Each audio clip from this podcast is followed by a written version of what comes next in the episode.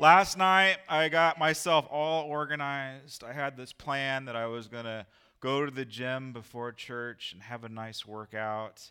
I had my clothes all set aside, had my shoes done, and everything was ready to go. My notes were all done, completely organized. And then this morning came, and it was a Murphy's Law morning. Do you know what Murphy's Law is? I'm not going to fill you in on the details, but it was a Murphy's Law morning. Just about lost my salvation.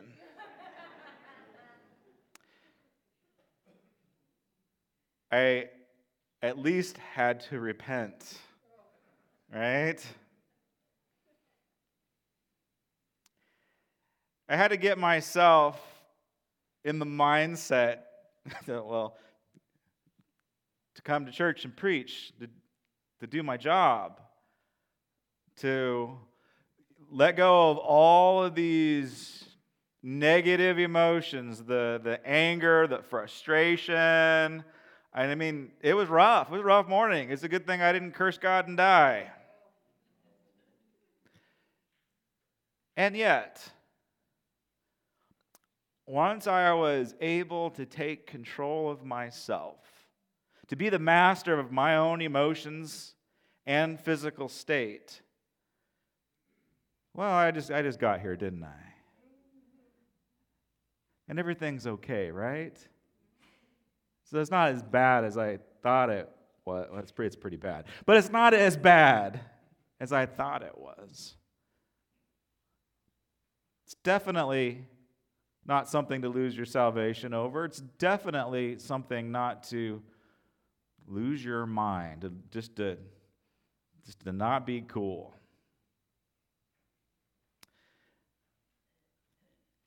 And as soon as I made that shift, I kind of got back into the same place that I was last night when I was all prepared. Once I made that decision, I'm like, okay, you are going, you and the Holy Spirit are going to be the masters of this situation. It is not going to master you, you're going to master it. As soon as I did that, and as soon as I put my mind, body, and soul in the position to be receptive, well, then it just kind of all came together.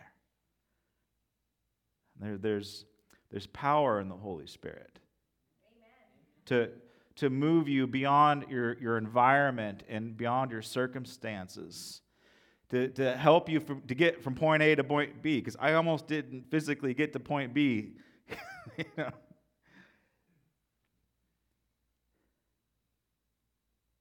you know, there is something very important about relying on the Holy Spirit to direct your path,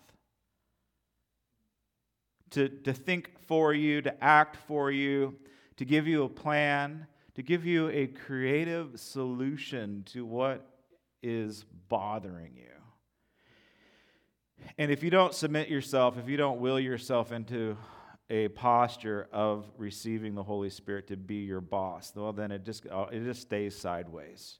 You stay sideways. So that's what we're going to look at today. We're going to look at the art of the Holy Spirit art of the Holy Spirit. It is a strange topic. It is it's it was kind of a struggle for me to write this one because well, it's just the Holy Spirit. Like that's a it's kind of a wispy concept. It's like a it's you know, it's not tangible. Jesus is tangible. At least God looks like he has like a beard and a face and lightning bolts. I mean, like at least we can have a concept of we can visualize what a father looks like. We can visualize what Jesus looks like. But visualizing what the Holy Spirit, who the Holy Spirit is, well, that, that one's a bit, that's tough. And it has challenged artists from the very beginning. But they've tried, and I want to encourage you to try to visualize the Holy Spirit in you and filling you. Yeah? I want you to visualize the Holy Spirit filling you where, where you can see it. You can just see it. You can just sense the Holy Spirit doing more, exponentially more inside of you. And it's, look, there's no manual. I, I can't, I'm going to give you some stuff, but there's no way that we can really just say, this is how you do it. I do have some things to say that this is probably the best way to approach it. But the whole, your whole life will change if you're filled with the Holy Spirit. Amen. There's a, a book I'm reading right now. It's called James by James Nestor, and it's called Breathe. It's not a Christian book. It's a scientific, medical search research type of book. And it is looking into the research of breath on how to breathe properly. And again, it is a weird, wispy concept. It's like, well, I breathe every day, Josh. What? I,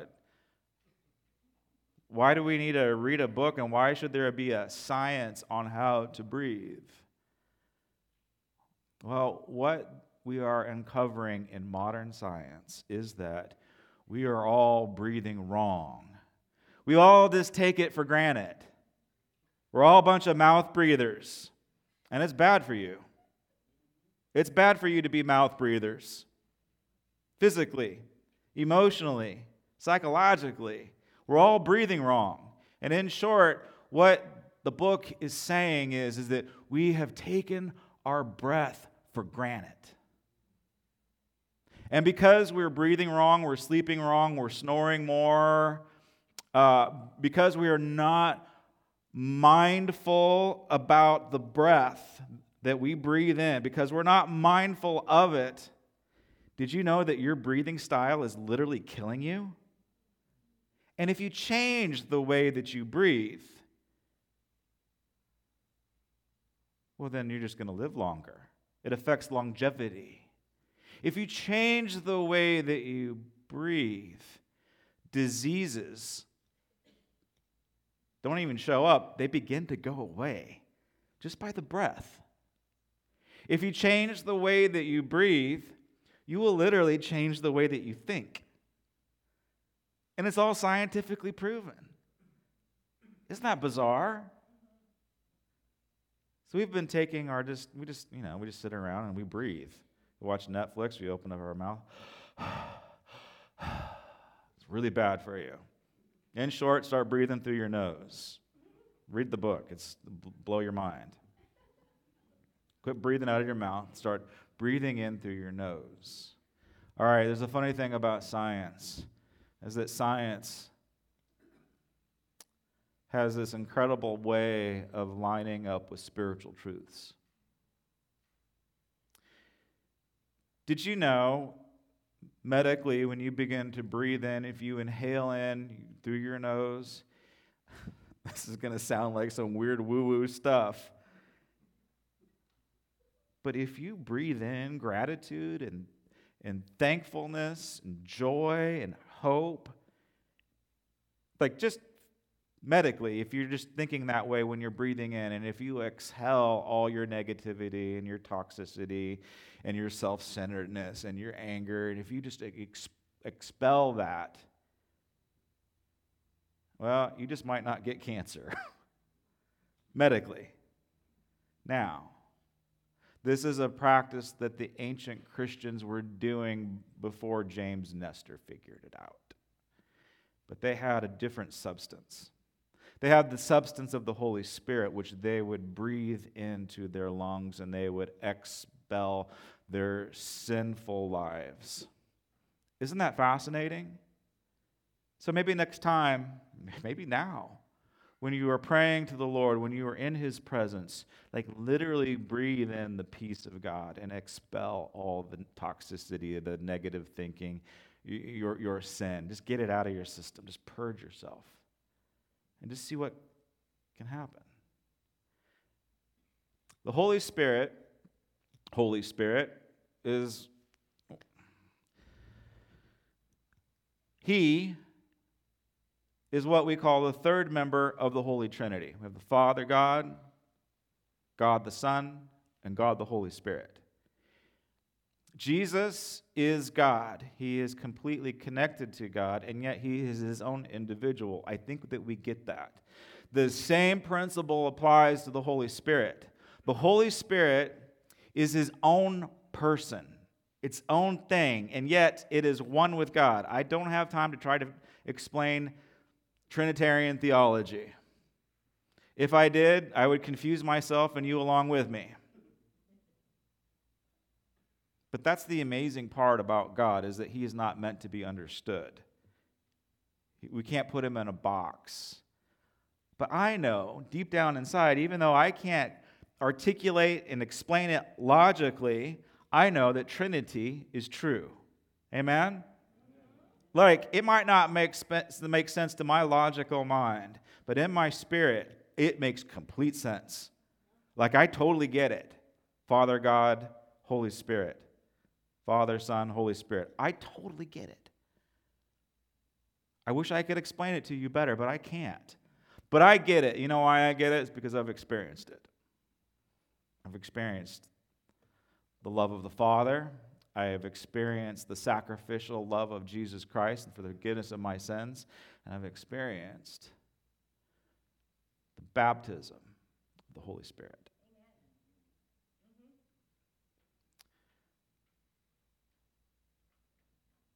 Even the Bible, the writers of the Bible, well, the Holy Spirit wrote the Bible, but it has a hard time, uh, again, describing what the Holy Spirit is. In the New Testament, the Holy, the Holy Spirit is symbolized by a dove, it's symbolized by tongues of fire, and it's also symbolized by a rushing wind from the day of Pentecost. We'll come back to that later. The very first person you, ought, you should know the very first person that the Spirit of God was put inside, or actually literally breathed into, was Adam. The Ruach of God, the breath of God, was breathed into that material body.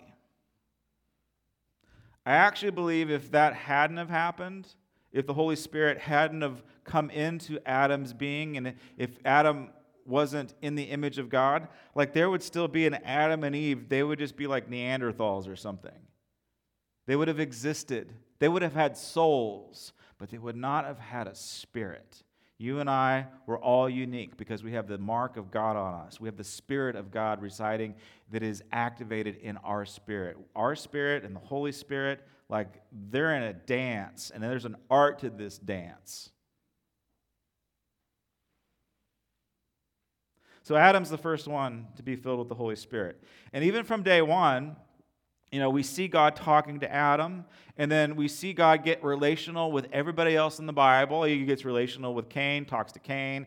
He talks to Noah. He talks to Abraham.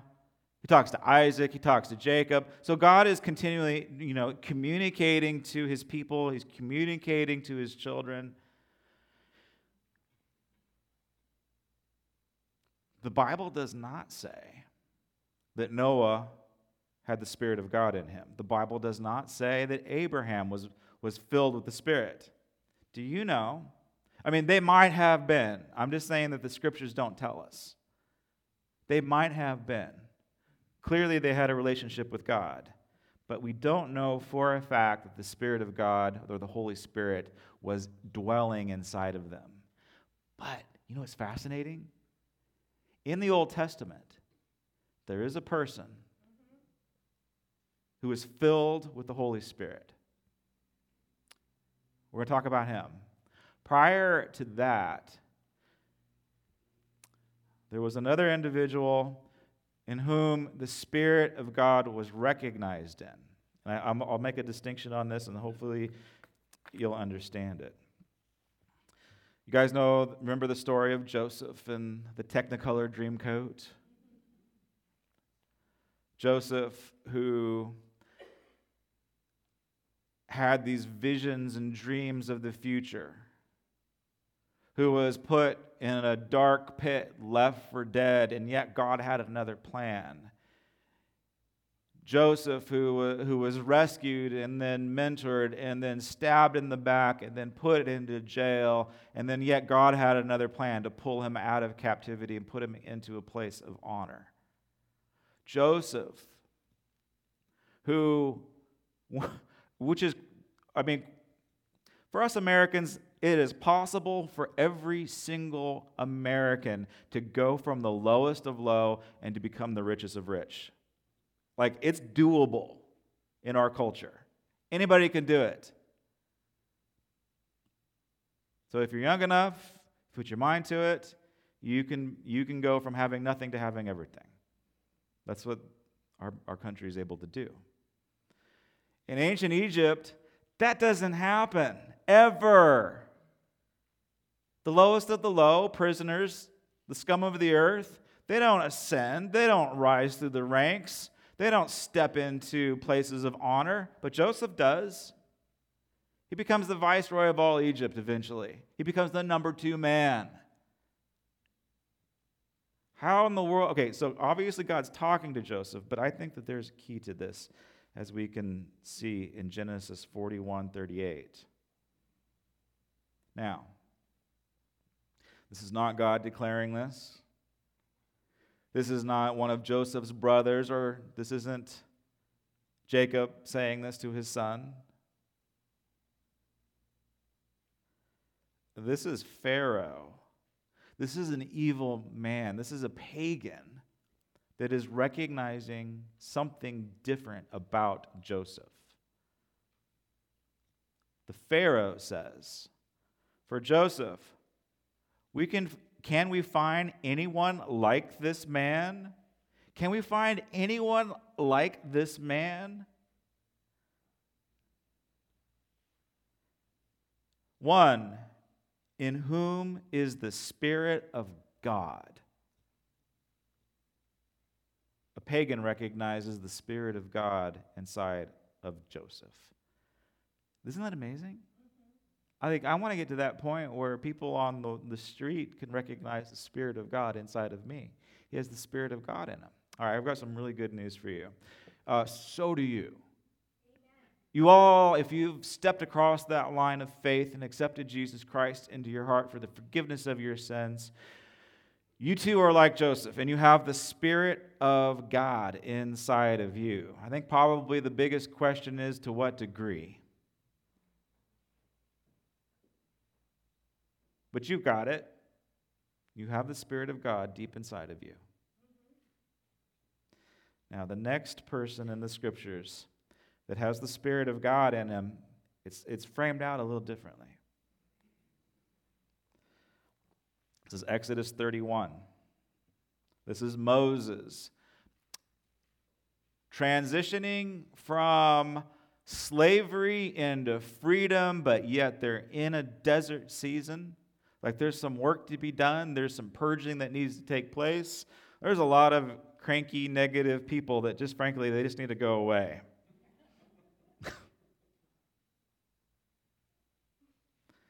then the Lord said to Moses,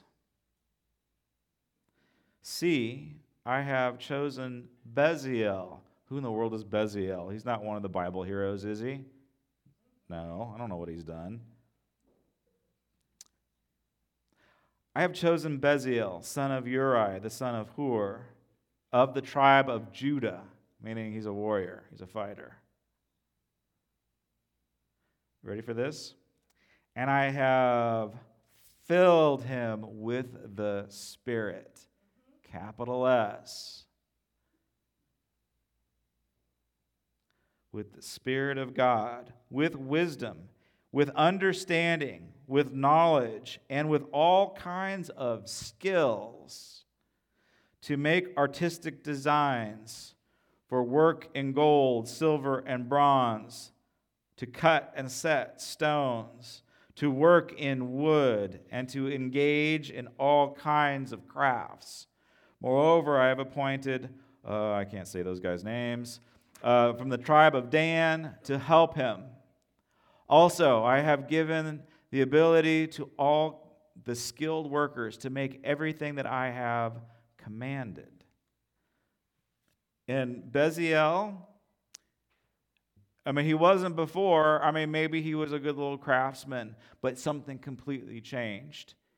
He was filled with the Holy Spirit to become a master craftsman, a master artist.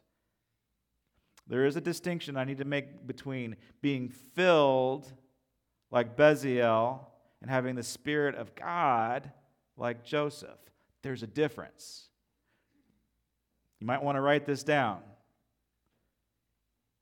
Just because you have the Spirit of God residing in your heart does not mean that you are filled with the Spirit.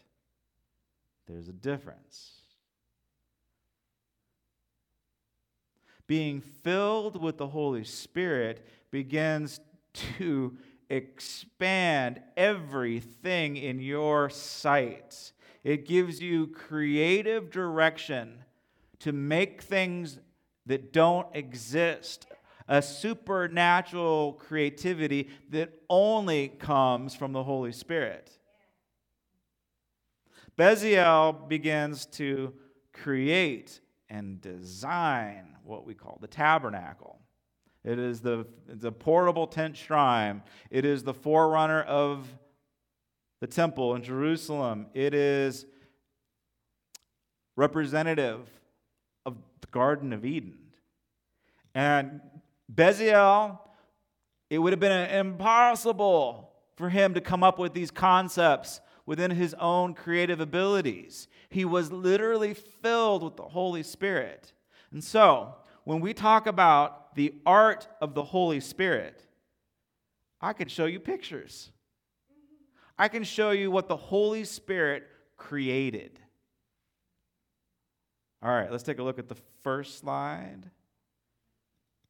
That's the tabernacle. So, Bezalel's first assignment was to become an architect.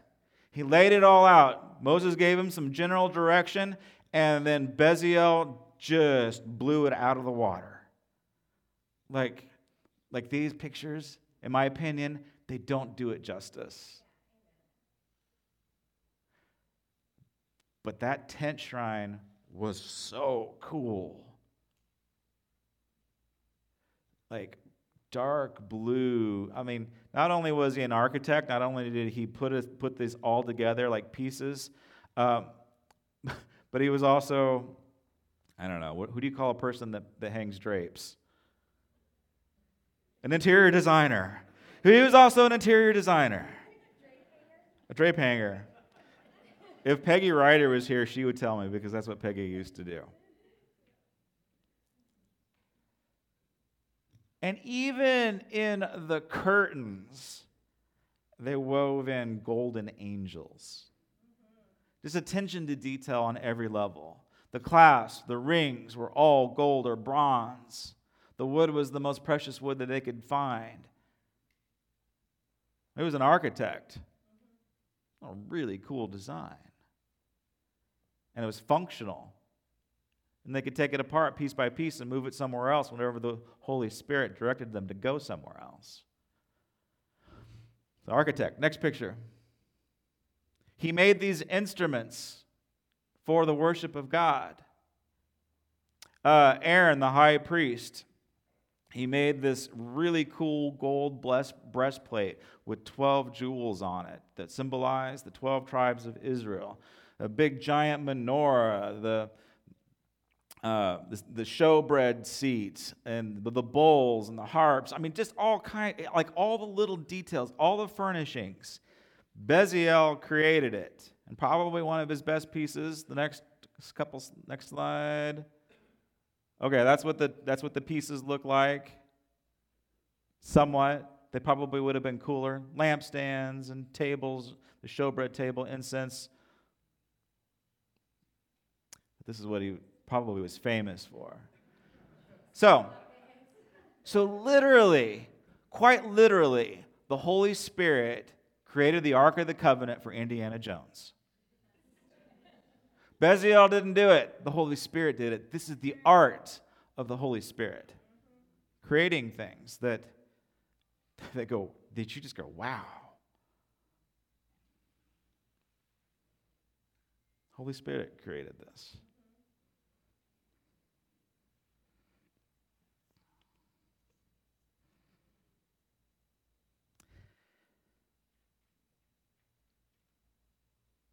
It's important. It's important to allow the Holy Spirit to creatively direct your life.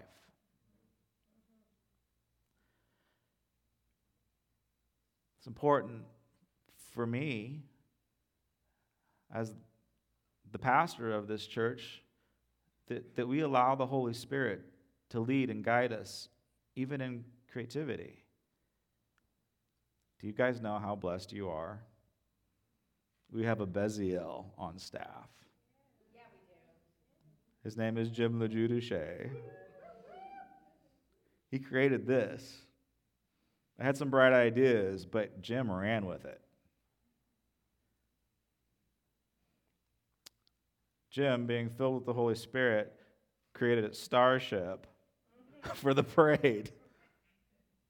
And I saw the process. I saw the creative process begin to work. He's like, okay, we're going to do this concept. I'm like, all right. And in my mind, I'm like, that's kind of lame. But then he would trash it and he would, he would create something else. He was just always moving, always active, always submitted to what the Holy Spirit was leading and guiding. He was filled with the Holy Spirit to make something that did not exist before and make something that's cool. Do you know what? You can do that too. Like, if you're stuck in a rut, oh my gosh, if life is boring, if you feel like there is no way out, those are lies from the enemy of God, poisoning your mind. And there's an antidote for that lie that comes into your mind that says there's no solution, there's no way out, there's no hope. There's an antidote to that, and that is being filled with the Holy Spirit. I know you're already a believer. Don't be discouraged. Be filled. Don't be discouraged. Be filled. Allow the Holy Spirit to fill you up. Acts 2. All right, so we, we throughout the Old Testament, we see certain individuals with the Spirit of God in them or even filled with the Holy Spirit. The next person that gets it is Joshua. It, uh, according, I mean, it looks like Moses never had the filling of the Holy Spirit. Interesting, right? He had a very strong relationship. I mean, God was vibrating in him so much that light came out of his face. So that's pretty good.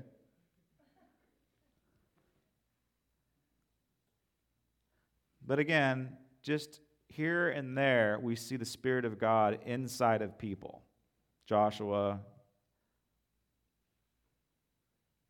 few others. Now, the ultimate goal. The ultimate goal of Father, Son, and Holy Spirit is that His Spirit, the Spirit of God, would be poured out upon all flesh, to where maybe in the Old Testament from time to time it was given to some specific individuals. But when Jesus leaves the planet, it is for everyone to be filled with the Holy Spirit. It is no longer a specific assignment for a specific person. The filling of the Holy Spirit, the baptism of the Holy Spirit, is for everyone. Acts 2. The day of Pentecost came. This is after Jesus left the disciples, well, they could have chosen fear, they could have chosen frustration.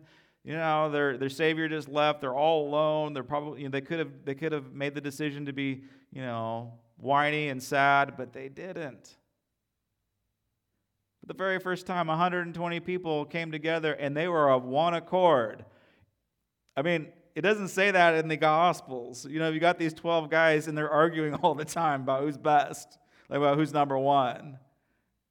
God loves them, Jesus loves them regardless. But something happened. They, they said, you know what? We're not going to choose Murphy's Law. We are going to choose unity and we're going to be faithful. We're going to be unified in prayer constantly. They're constantly in a, in a state of prayer.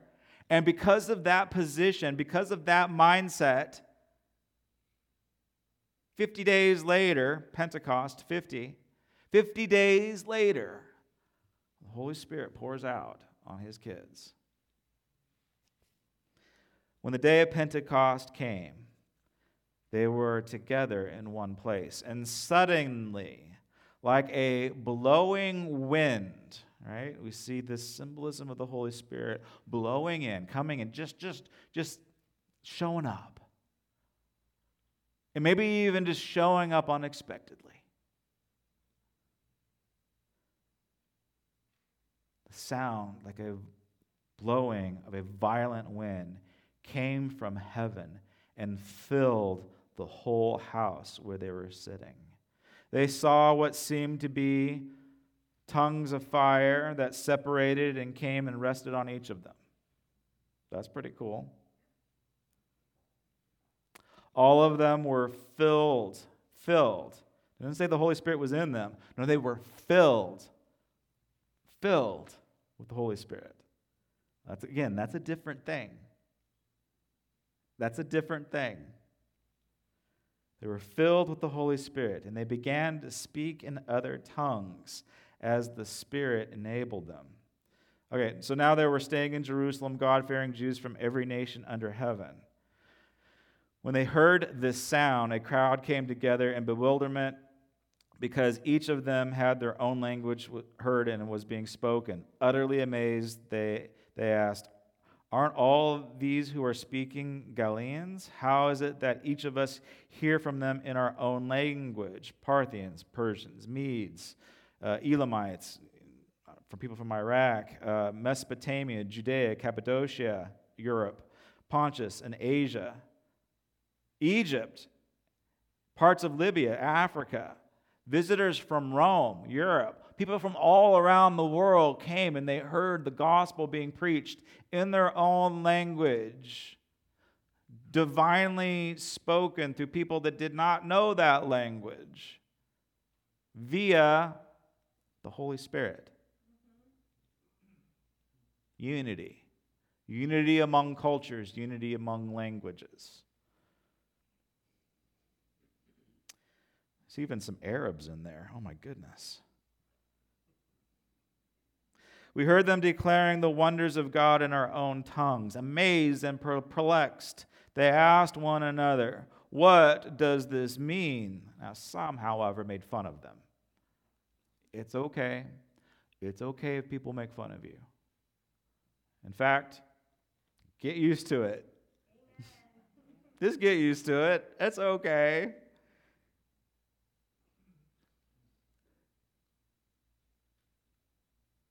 Don't have to cry about it when somebody makes fun of you. It's okay. It's actually probably preferable. If, if, if you're not being made fun of, you might not be doing it right, Spe- specifically in these days. They said, These people are crazy. It doesn't say that. I added that. They've had too much wine. And Peter stood up among the eleven and raised his voice and addressed the crowd. And basically, he gives the gospel message. And then he quotes Amos Your sons and daughters will prophesy, your men will see visions. Amen? Okay, let me say it again. Your sons and daughters will prophesy, your old men will see visions, and your young men will dream dreams. Even on my servants, both men and women, I will pour out my spirit in those days, and they will prophesy. Before they do so, they have to go to a prophecy conference and learn everything that they need to learn about this stuff and spend lots of money. To just, just get a Bible and believe, have faith. I will show wonders in heavens and signs on earth below blood and fire and billows of smoke. Sun will be turned to darkness and the moon to blood before the coming of the great and glorious day of the Lord. And everyone who calls upon the name of the Lord will be saved. It's amazing what a little bit of unity can do. It's amazing what a little bit of steadfastness and not giving up and, and being consistent can do. Look, our faith is a grace faith. You can't earn your way to heaven.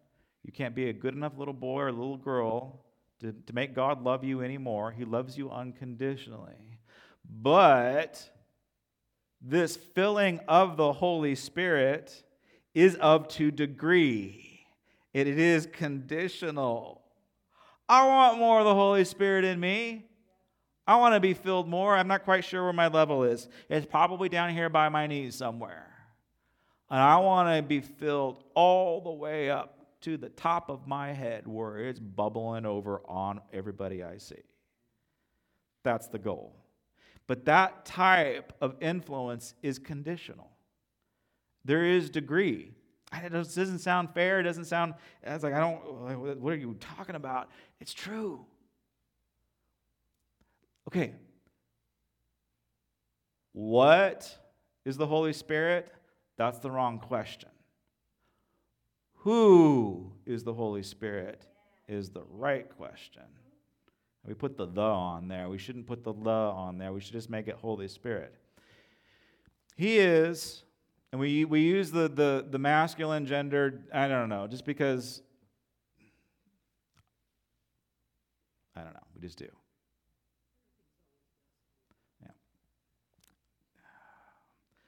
I'm going to get in trouble for saying this if some Bible thumper watches this online. In the Old Testament, the Holy Spirit is also referred to in the female gender wisdom. All right. It's a person. He's a person. Meaning that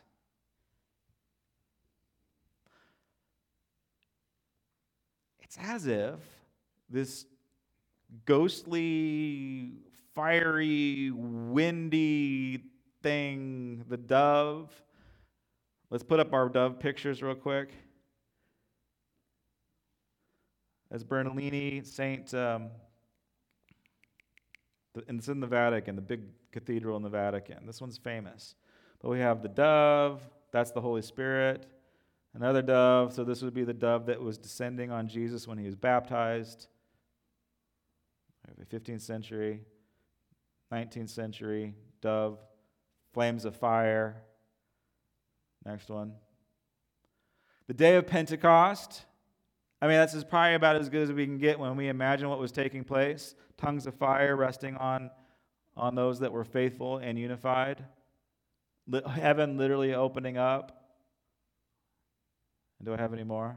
Okay, and then this is our graphic today. So this is a modern uh, prophetic art piece that, frankly, is probably the coolest thing that I could find that's modern.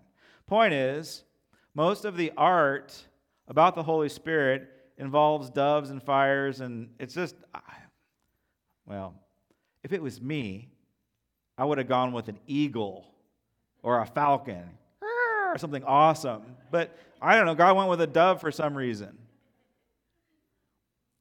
And I, I think the reason why it's, it's a dove, it symbolizes peace. It is in, it's in throughout the scriptures. One very strong characteristic of Jesus is he is he's gentle, he is kind. You know, they, they symbolized by a dove for a reason because, because he's, he, he's, he's sweet. He's caring. He's not, an, he's not a condor. He doesn't want to scratch your eyes out.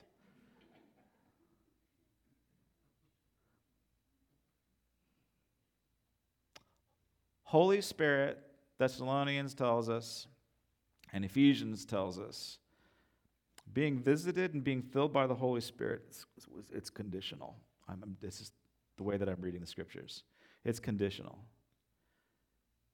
Don't grieve the Holy Spirit, don't quench the Holy Spirit, in short. Grieving the Holy Spirit is when you got some stuff in you that the Holy Spirit doesn't like.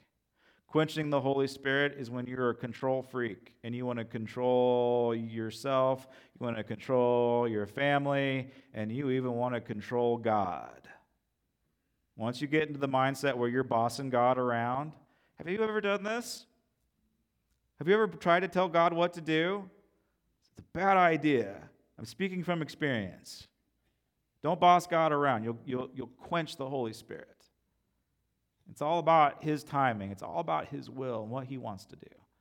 So, those are, those are some conditions that we need to be mindful of when God wants to fill us with the Holy Spirit, but He can't. Everything needs to be in alignment in order for you to be filled with the Holy Spirit.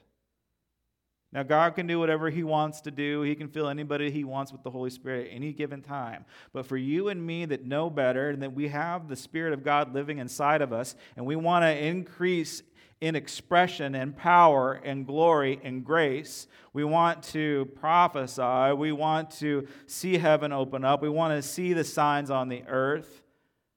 That it, I, I'm, I'm pretty sure it's conditional. Mind, body, soul, and spirit. We all have got to be healthy. You've got those four parts inside of you. Your body. What does the scripture say about what your body is? Your body is the temple of the Holy Spirit, right? So that tabernacle that I put up, that thing's gone, the temple's destroyed. Maybe, maybe it's going to come back someday. We're, we're planning on that. But until then, you are that tabernacle. You are that temple. And the Holy Spirit is dwelling inside of his temple, which is you. So, what is the condition and the state of your tabernacle?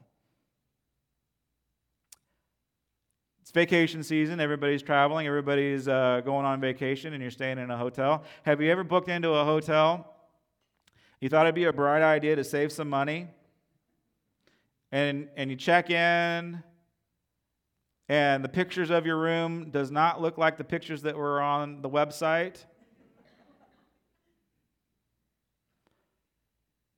Smells a little weird inside of your room. It's a lot smaller than the photos. You got some polyester bed cover that itches.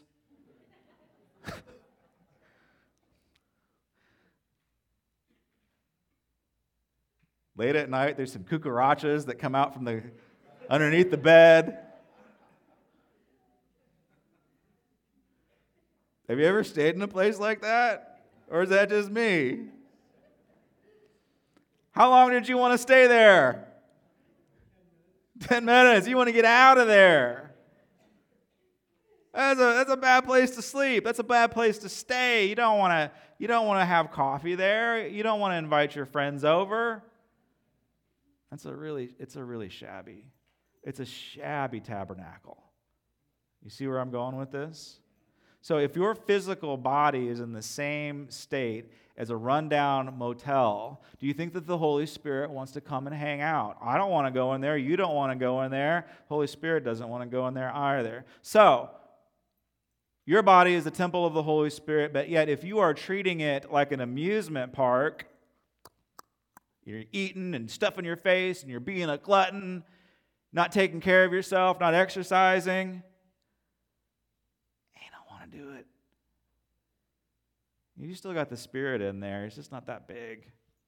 But you, by faith, can make that Spirit big. Physically, you can get your physical body in shape. I guarantee you, when you do,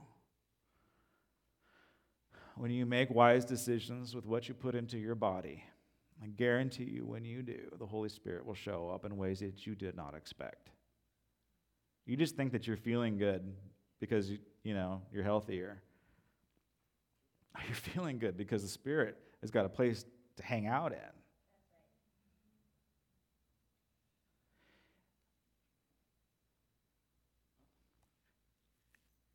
If your relationships are so toxic, if you are so toxic, if you're completely consumed about yourself in your own little world, and if everybody is there as resources for your life.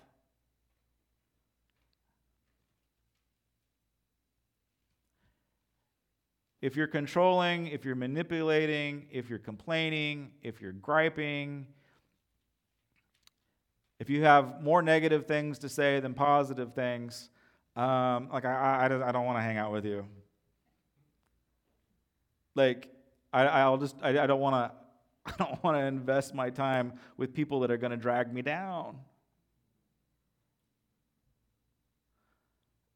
Neither does the Holy Spirit. Like if you're if you're really angry and sideways all the time, like again, think think about the, the Holy Spirit as a dove. You're, you're going to scare it off. Yeah? See how it's, it's like almost sensitive. Like there's an art to this. There's a double meaning between, you know, in, in the sermon title. There is the art of the Holy Spirit, you know, tabernacles and candlesticks and the Ark of the Covenant and doves and fire and wind and water. Like that's all the art of the Holy Spirit. But there is an art for you to connect to the Holy Spirit. Like you gotta you gotta get your soul in check. You have to say to yourself, oh no, I'm not to allow Murphy's Law to dictate my emotional state or my relational state. I'm not going to allow that to happen and choose the higher path.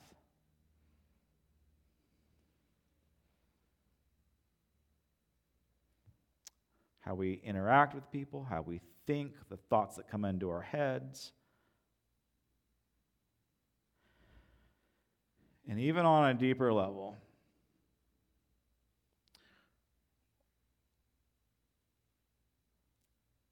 What have you done with your spirit, with your spirit person?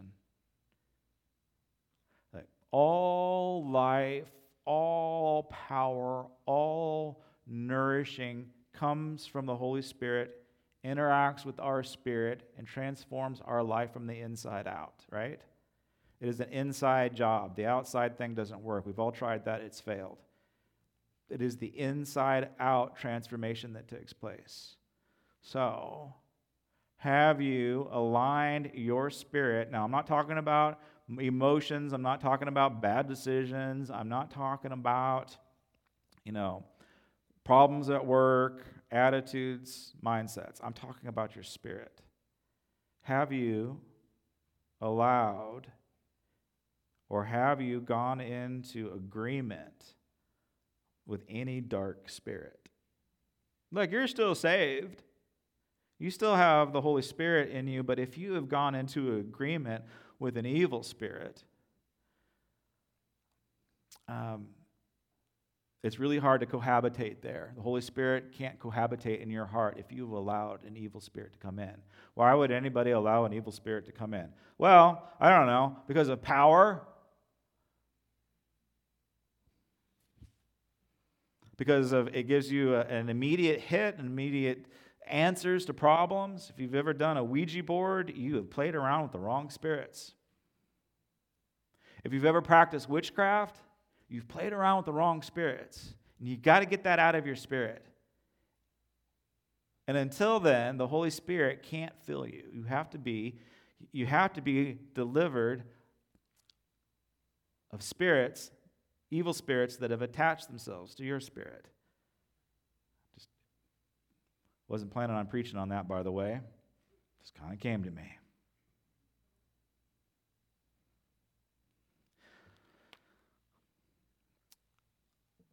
Jesus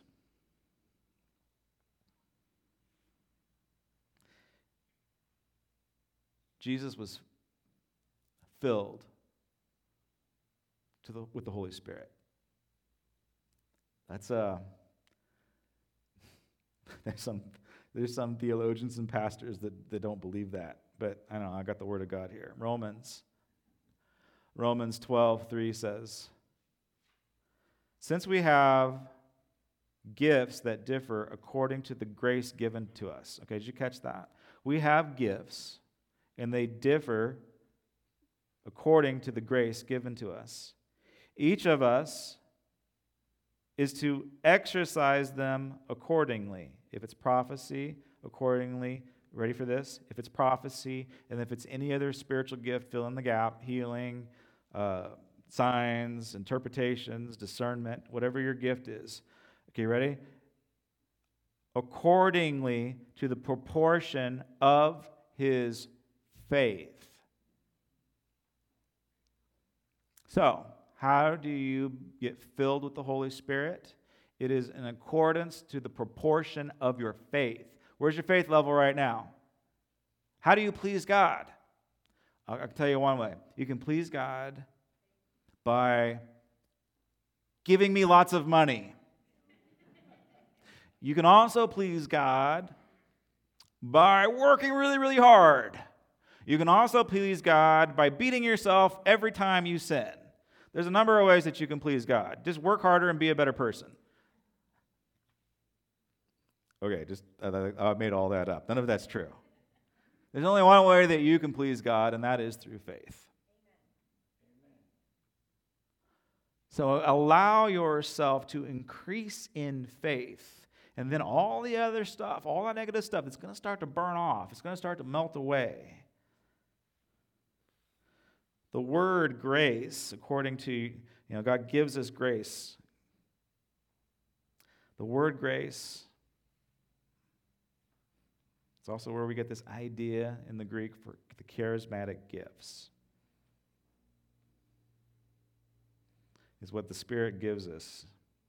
And what determines its measure acti- activity? The Bible answer, I believe, is to operate within the proportion of your faith.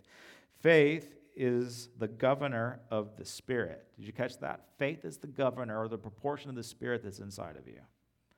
Faith determines the level the measurement of the Spirit's activity. Jesus was limited in doing miracles in the towns of Bethsaida and Chorazin because the faith levels in those cities was very low.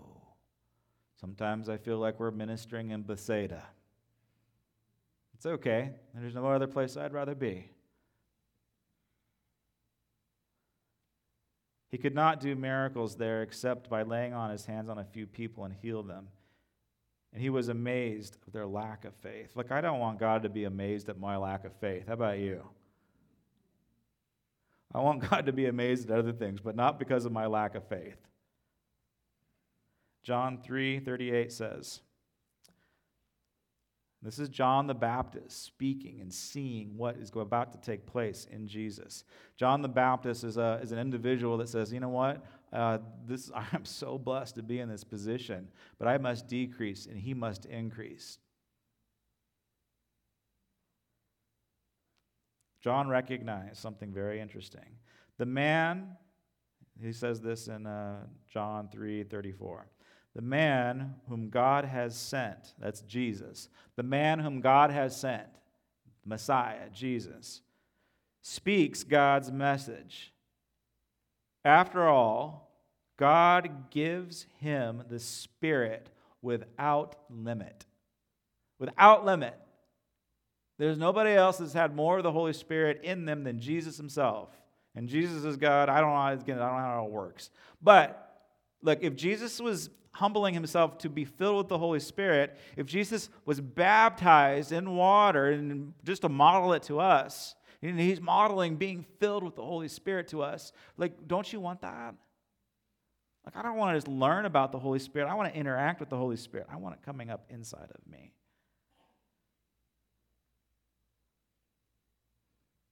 So, what degree do you want? You want it at your toes, at your kneecaps, at your waist? You want to wade in, you know, waist deep? Or do you want to just take the plunge and go all the way in? I want to go all the way in. There is an art to it mind, body, soul, and spirit. And once those things are submitted, there's nothing that the Holy Spirit can't do, nothing that the Holy Spirit can't create in your situations. Amen?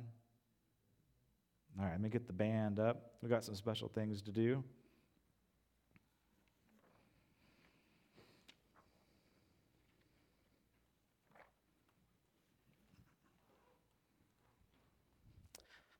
Why don't you grab your element? We're going to receive communion first.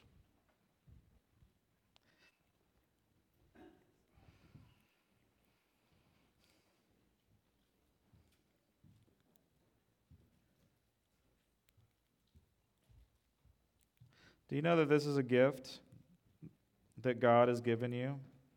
and He gives it freely. That is one reason why I love communion. Like I've really drawn, drawn a, an affection towards these moments.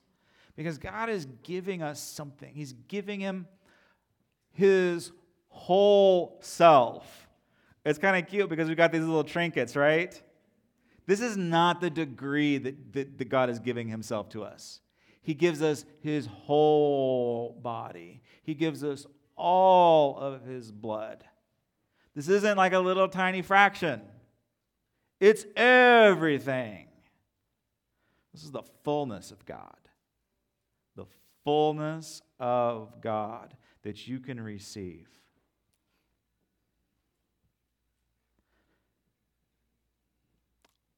Receive the fullness of God. Receive the body of Christ for your provision. When you take in this provision, this will get your life in order. Like it really will. When you're in the body of Christ, when you see, receive his provision, it will get your life in order. All aspects of it. Receive the body of Christ and be in him, all of him.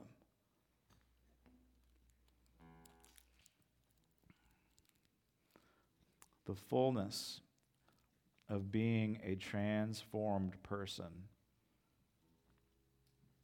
is only by receiving the blood of Christ for the forgiveness of our sins. Fullness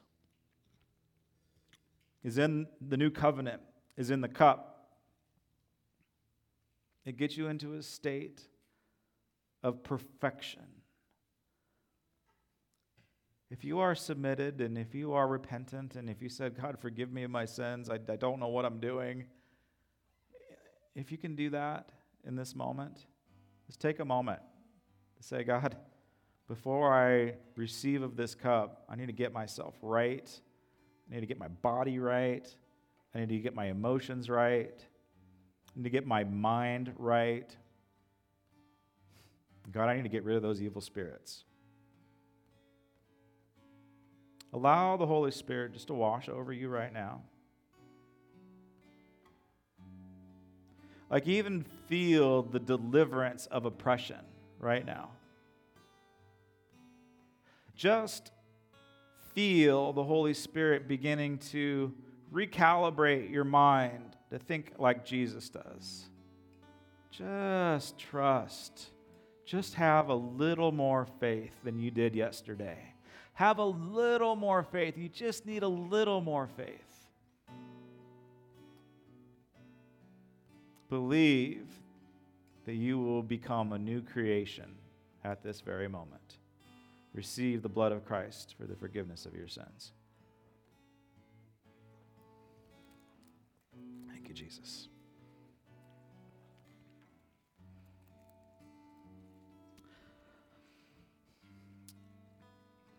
I am going to invite our youth ministry team up.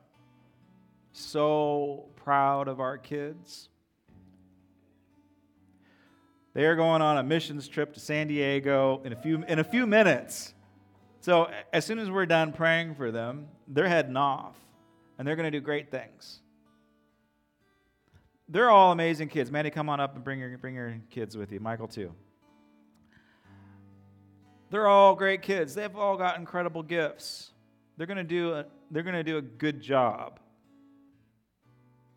But we're going to pray for them right now that they're filled with the Spirit. That they'd even do a spirit-filled job. These are these are our these are our kids. And they're going to be serving in powerful ways. If you're a parent, elder, pastor, and you want to come up and lay your hands on them, this is what church does. Come on up. Youth kids, you are also welcome to come Yay. up and lay hands on your friends.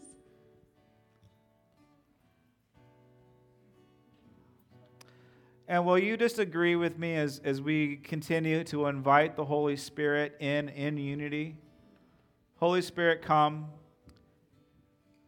and fill this place. Fill our hearts to overflowing. God, may your grace be sufficient for all of our needs. And may your grace be sufficient for these kids. I pray that you will give them the creative mind of Christ, that will see things in the Spirit, that our young men and our young women will dream dreams that are only from you.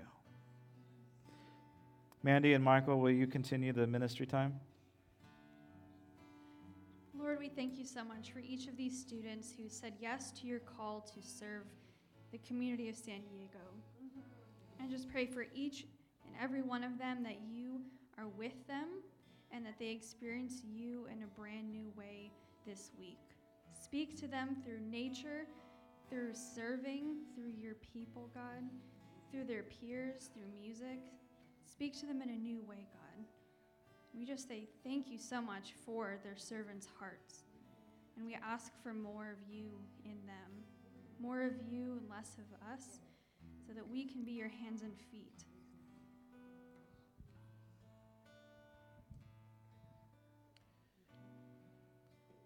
Lord, we uh, so grateful for these students, Lord, stepping up and choosing to do this with their summer, God. We ask that you bless that. Lord, it's, it's almost like it's kind of an open slate, God, for whatever you want to do this week, God. For, for them, for the people in the city, God. And we just ask for just for your will and for your works, God, and that that from beginning to end, they are fully a part of it, God. Yes, God. That they know deep in their hearts, God, that they are kingdom workers, Lord, that they are they're doing your work, God. Father, I pray, Lord, that that they just, yeah, that they just have that mindset the minute they step out of the van. So, Father, we thank you.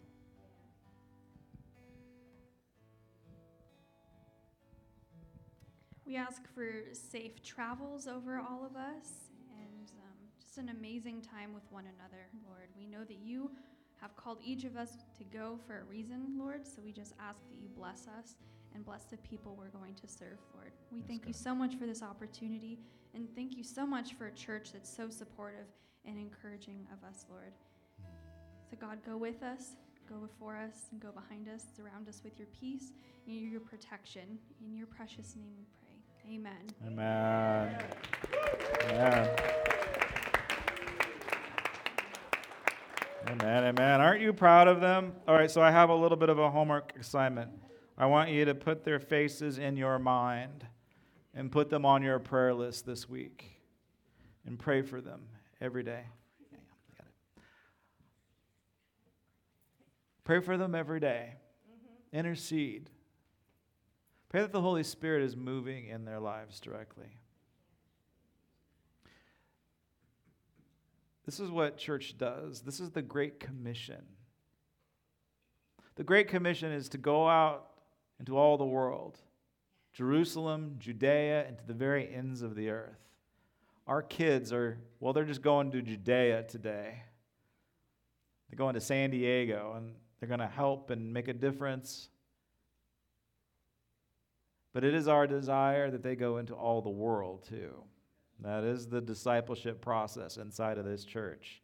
It is a vision that Michael Jones and Mandy have that our kids, they just don't move from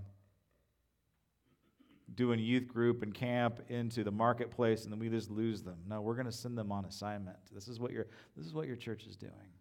And this is what you invest in when you give back to the Lord with tithes and offerings. Can I have the ushers come to the front? We'll close with that. I know I spent a lot of time today talking about what and who the Holy Spirit is.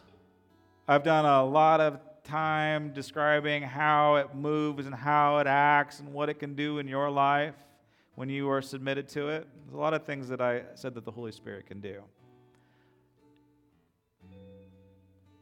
I believe that you will have an encounter with the Holy Spirit this week. I've had encounters with the Holy I've been filled with the Holy Spirit right there, right there, right there. I've also been filled with the Holy Spirit driving to church. I've been filled with the Holy Spirit in my living room, my bedroom. Like, it, there is no place. Look, you don't want to just learn about the Holy Spirit. You want to be in relationship with the Holy Spirit. Yeah? You want to be overflowing with Him. So just be submitted, get yourself and your body and your mind right. Just allow God to work in your life this week. And it is my prayer that He shows up and baptizes you in unusual ways. Have faith, believe. God, I pray you bless this offering. We give back to you with a grateful heart and a faithful heart. We thank you so much that we are involved in a church that sends. We're involved in a church that cares for the world. And may this offering be supernaturally blessed by the power of the Holy Spirit to advance the kingdom of heaven on earth. And the gates of hell will not prevail, even in a city like this that is a Bethsaida. God, we know that you healed in Bethsaida. You can heal here. You can do signs. You can do wonders. And so, God, we choose to invite you into our lives. We choose to be people of faith. God bless you guys as you give back to the Lord.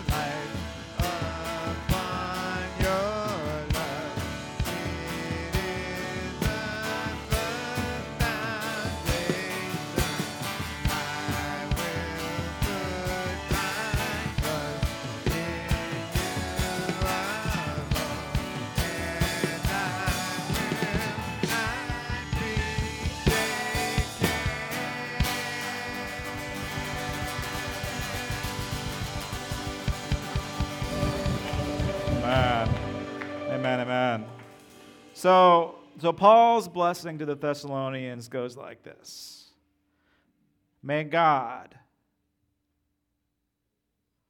the God of peace, that dove, that dove, may the God of peace sanctify you through and through. May your whole body, your tabernacle, May your whole soul, your, your emotions, your relationship, your, your issues, your mind, what you've been thinking about, and your spirit, what you've gone in a relationship with or agreement with, May your whole body, soul, mind, and spirit, may they get better. May they become blameless until the second coming of our Lord Jesus Christ, who has this vision for you that his spirit will pour out upon all flesh. Till the second coming of our Lord Jesus Christ. Be blessed. Be filled. Be faithful. Have hope. God has got a creative solution for your problem. You just need to be baptized in the Spirit to see it. Mm-hmm. God bless you guys.